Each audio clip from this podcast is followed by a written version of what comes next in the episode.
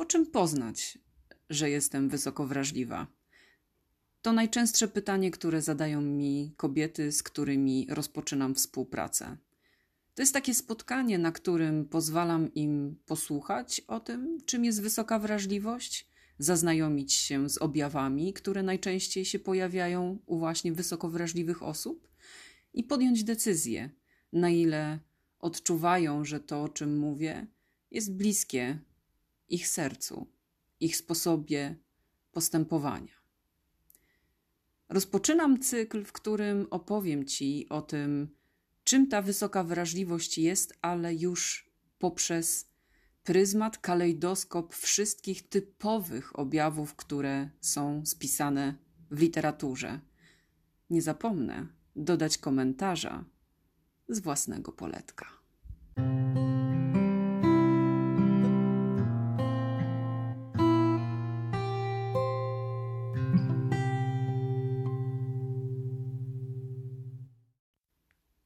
A zatem empatia.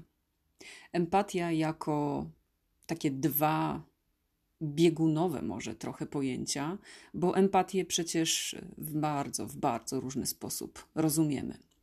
Empatia u osób wysoko wrażliwych oznacza zarówno silne przeżywanie emocji, które są w ogóle wynikiem naszych myśli, ale też empatia mocno pojawia się w takim aspekcie, który dotyczy przejmowania i wręcz odczuwania emocji i wszystkiego, co związane jest ze stanem emocjonalnym innych osób, nawet jeśli nie jesteśmy jako WWO, jako osoby zaangażowane w daną sytuację. Co to oznacza? Oznacza to bardzo często taki aspekt, który mówi: hmm, najprawdopodobniej będę reagować silniej na różne sytuacje. Kiedy widzę, że coś się we mnie w środku dzieje, kiedy zauważam jakieś drobne niuanse, kiedy sobie obserwuję cały świat dookoła i on na mnie jakoś oddziałuje, no to dochodzi do takiego sprzężenia, w którym zaczyna pojawiać się stan emocjonalny. I to jest bardzo ciekawe, że właściwie w każdą emocję potrafimy jako osoby wysoko wrażliwe pójść na tak zwane maksimum. To maksimum oznacza, że potrafimy popaść nawet w histeryczny śmiech. Mnie się to zdarza, szczególnie kiedy się gdzieś tam ponakręcam w środku i, jakiś obraz jeszcze zobaczę, który mocno wzmoży to moje uczucie rozrechotania. Ale to też oznacza, że bardzo mocno potrafię zanurzyć się w smutki, w żale, rozdrapywanie ran i wszystko, co z tym związane. Właściwie warto powiedzieć, że ten cały aspekt emocjonalny ma zarówno dobre, jak i złe strony. Oczywiście tymi dobrymi jest to, że jeśli tylko podbije się na takim rejestrze bardzo dużej radości i rozrechotania, no to właściwie jestem w stanie zarażać tym całe otoczenie. Dobrym aspektem jest też to, że po prostu ten stan może utrzymywać się najzwyczajniej w świecie długo. I to jest też ciekawe, że te stany emocjonalne bardzo często są trwałe i nazywam to często tak śmiesznie, bo są, są często trzymane jak w termosie. I ta temperatura tych emocji bardzo długo, długo nie spada. Więc ekscytacja, wzruszenie, przeżywanie jakiejś muzyki i wszystko to, co właśnie te wydarzenia wywołują, ten mój wewnętrzny sposób na interpretację tych zdarzeń potrafi mocno i właściwie czasami na kilka dni, a nawet i tygodni zarezonować na mnie i, i trzymać mnie. Jak to w życiu bywa, te takie, nazwijmy to umownie, negatywne emocje, nie ma negatywnych emocji, mam nadzieję, że to wiesz, e, potrafią się utrzymywać e, dużo dłużej niż te stany euforyczne. Nie, nie, nie myśl sobie, że to jest tak, że sinusoidalnie popadamy jako osoby wysoko wrażliwe ze skrajności w skrajność, że albo histeria śmiechu, albo histeria smutku i płaczu. Nie. Potrafimy być w takim stanie konstans, jeśli tylko w naszym życiu nie ma dostatecznego pobudzenia i nie dzieją się jakieś wydarzenia, które mocno na nas wpływają i na nas oddziałują. Po prostu tak jest, że potrafimy tę emocję, ten stan utrzymywać dość długo, właśnie po to, żeby nie ulegać nadmiernemu przebodźcowaniu. No bo wszystko, co się dzieje w tym naszym świecie wewnętrznym, potrafi nas nieźle wyłomotać i obciążyć i zmęczyć. Wszystkie smutki i żale są mocno związane z czymś, o czym opowiem w następnym odcinku, bo połączone są oczywiście z, rozdrapywaniem pewnych sytuacji i odtwarzaniem pewnych filmów na nowo, które mamy zarejestrowane w naszej głowie, naszymi oczami i naszymi uszami. Natomiast te długie stany smutku, melancholii, takiego zatrzymania, czasami też apatii, są też połączone z taką potrzebą wyciszenia się, uspokojenia i zregenerowania. Bardzo dużo osób zagaduje mnie, kiedy mam ten swój spadek aktywności i pyta, czy wszystko u mnie w porządku. No, jest w porządku, tylko jestem bardziej w swojej dziupli. Ja mówię często w swojej norze. Nie wygrzebuję nosa za koca czy słuchawek z muzyką i nie ma w tym nic drożnego. To jest ten czas dla mnie. To jest to, o czym powinnam teraz pomyśleć i co powinno się dla mnie wydarzyć najlepszego, żeby mnie wzmocnić, żebym mogła z powrotem iść w świat. A zatem nie zawsze wszystko to, co dla osób normatywnych pod kątem wrażliwości zdaje się być depresją, takim zapadnięciem się w siebie, musi u osób wysoko wrażliwych być tak samo interpretowane. To w ogóle jest super istotne, żeby sobie powiedzieć wprost, że nasze smutki, nasze wyciszenie, jakkolwiek na zewnątrz by wyglądało, raczej ma znamiona regeneracji. Choć warto zapytać, czy wszystko w porządku. Ja się za każdym razem cieszę, kiedy ludzie mnie o to pytają.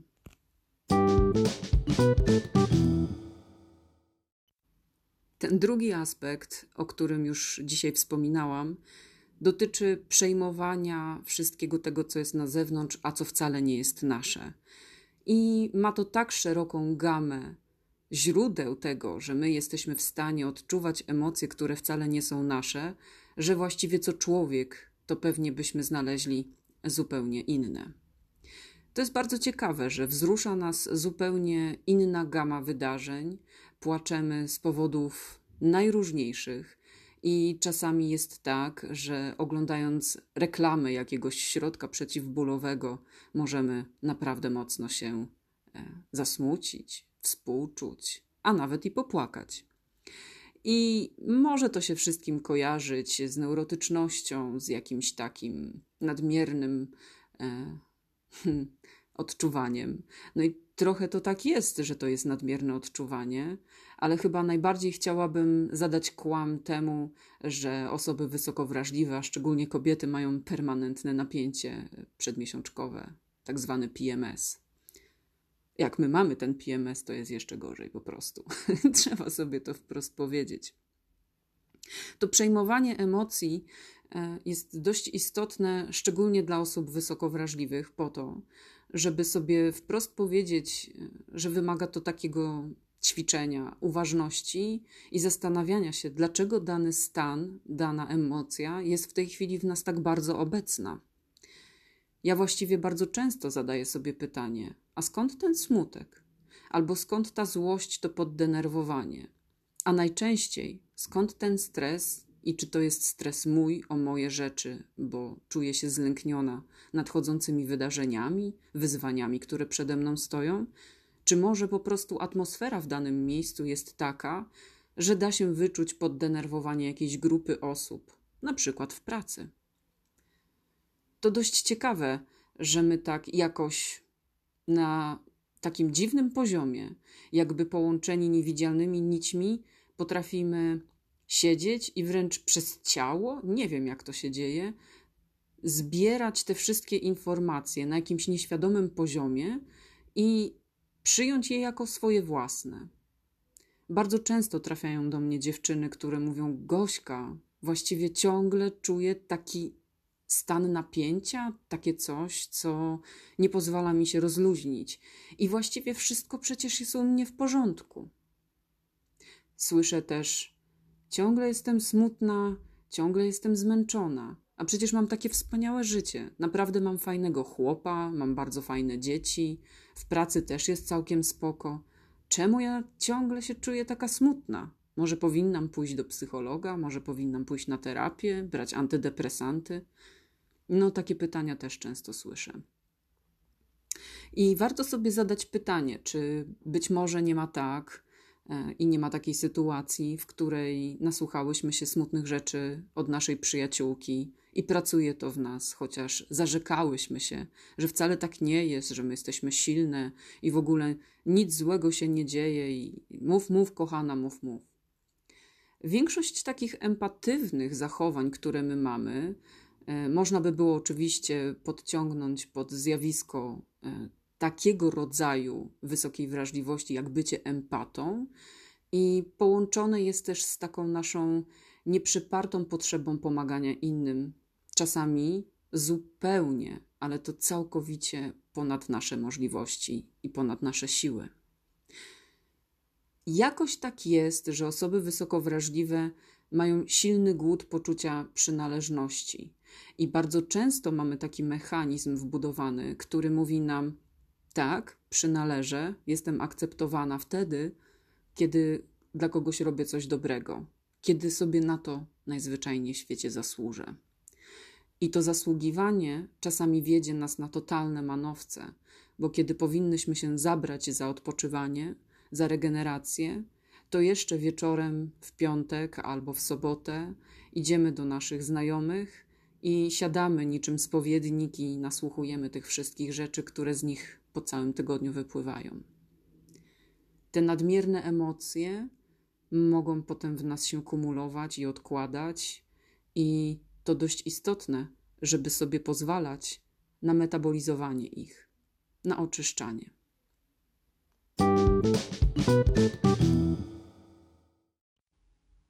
Gdybym miała użyć metafory, która idealnie odzwierciedlałaby tę naszą nadmierną empatię, to powiedziałabym, że osoby wysoko wrażliwe są jak gąbka.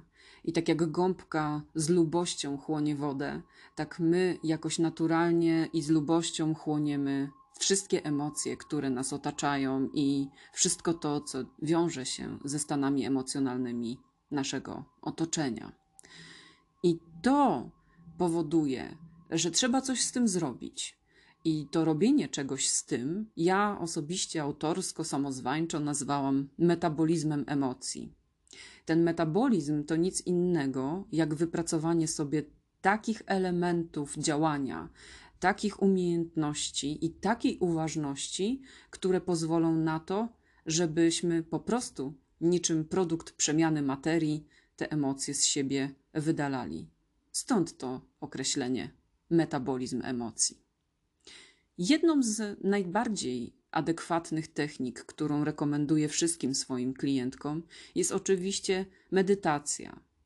Ale nie chciałabym, żebyś teraz myślała, że chcę z ciebie zrobić jakiegoś mistrza zen albo kogoś, kto niemalże za tydzień wyląduje w Tybecie i będzie wraz z mnichami po prostu medytował i usypywał mandale. Co to to nie? Mam raczej taką intencję, żeby Cię zaprosić do tego, byś dawała sobie 5-10 minut codziennie na takie porządkowanie myśli i sprawdzanie, czy jest z Ciebie ujście, czy potrafisz to wszystko z siebie jakoś udostępnić, wydalić, przepraszam za określenie, na zewnątrz. To na zewnątrz musi się po prostu z ciebie wydostać. I jeśli tego nie będziesz regularnie robiła, możesz mieć kłopot z tym, żeby być dostępną i przyjazną dla tych, którzy są dla ciebie najważniejsi i najmilsi. To takie przeciążenie stanami emocjonalnymi, rozwibrowanie wewnętrzne z powodów własnych, albo rozwibrowanie wewnętrzne z powodów całego otoczenia, z którym się zetknęłaś ostatnio, musi być po prostu jakoś uregulowane. Medytowanie nie rozpoczyna się oczywiście od siedzenia godzinami na zafu i zamykania oczu i osiągania stanu nirwany. To ogromny mit, który bardzo, bardzo, bardzo jest powielany i wiele kobiet, z którymi się spotykam, często mówią mi: Gośka, ale ja, ja nie umiem medytować i pewnie nigdy się nie nauczę, bo mam tak bardzo, ale to bardzo rozwibrowane myśli. No nic bardziej mylnego, naprawdę. Chcę ci powiedzieć, że nie wszystko, co uważasz za medytację, jest akurat adekwatne dla ciebie. Każdy z nas, kto medytuje, poszukuje sposobów na to, żeby się wyciszać, i każdy z nas pewnie będzie miał zupełnie inne preferencje co do tego, w jaki sposób będzie tę praktykę dalej uprawiał. Jednym z najfajniejszych ćwiczeń, które polecam wszystkim swoim klientkom, i jeszcze nie spotkałam się z tym, żeby były dla nich jakoś kłopotliwe i żeby to nie dało się zrobić, jest e, tak zwana medytacja białego pokoju. I polega ona na tym, żeby każdego wieczoru, kiedy już się kładziesz spać i wiesz, że już naprawdę nikt nie będzie ci truł, co najwyżej może twój luby będzie obok trochę pochrapiwał, po prostu połóż się, zamknij oczy, weź kilka głębokich wdechów i wyobraź sobie, że leżysz w kwadratowym albo prostokątnym, całkowicie białym pokoju, na bardzo miękkiej, milutkiej podłodze, takiej jak Twoje łóżko. Tak miękkiej jak Twoje łóżko. To bardzo ważne, żeby w tym pokoju nie było żadnych obrazów, żadnych dekoracji, kwiatów. Wszędzie dookoła powinny być czyste, gładkie, białe ściany i czysty, gładki, biały sufit. Jeżeli potrzebujesz, możesz sobie zwizualizować okno, możesz sobie też zwizualizować drzwi, ale dobrze by było, żeby drzwi były na przykład przed tobą, u twoich stóp, a okno za twoją głową. Cała technika polega na tym, żeby porządnie siebie w tym pokoju osadzić i zobaczyć siebie tak jakby trochę z góry, jakbyśmy nad sobą lewitowali. I kiedy już ten stan osiągniemy, następnym krokiem jest przyglądanie się temu, co pojawia się w naszych myślach. I chodzi o to, żeby każdą myśl w jakiśkolwiek sposób ocenić na dobrą i złą. Taka, która mnie wspiera, i taka, która całkowicie mnie nie wspiera. I załóżmy, że prawa ściana to jest ta, która jest przeznaczona na te dobre, wspierające myśli, a lewa ściana na te, które wcale takie dobre nie są i wcale nas nie wspierają. Ćwiczenie polega na tym, by puścić całkowicie głowę i kontrolę nad tym, co pojawia się w naszych myślach, i nadawać etykiety wszystkiemu temu, co się pojawia. Jak dobra, to na prawo, jak zła, to na lewo. Bardzo ważnym elementem w tym ćwiczeniu jest to, by się w tą myśl nie wkręcać. Jeśli się wkręcisz, wybacz sobie i wróć spokojnie do ćwiczenia od nowa. Dawaj sobie takie 10 minut, 5, jeżeli dłużej nie będziesz potrafiła utrzymać koncentracji, po to, żeby zrobić taki codzienny, wewnętrzny rachunek sumienia, remanent myśli i tego, co w tej głowie się znajduje. Gwarantuję, że po takiej praktyce znacznie łatwiej będzie ci zadbać o zmetabolizowanie Twoich emocji.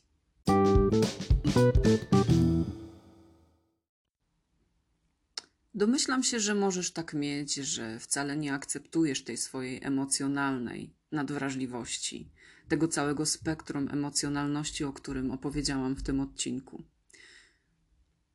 Problem w tym, że cała gama rzeczy związanych z wysoką wrażliwością, a szczególnie ta empatia, o której tutaj mowa, to coś zupełnie naturalnego. I wypieranie, zaprzeczanie jej do niczego dobrego cię nie doprowadzi, jedynie do frustracji. To, co dostałaś, jest pięknym darem, jest czymś, co cię wspiera, jest czymś, co pozwala ci inaczej odbierać świat, pełniej go przeżywać. Te emocje to nic innego jak dowód na to, że żyjesz. Jedyne, co potrzebujesz zrobić, to nimi zarządzać. Jedyne, czego potrzebujesz, to je metabolizować. Małgosia Leduchowska, Wysoko Wrażliwy Podcast. thank you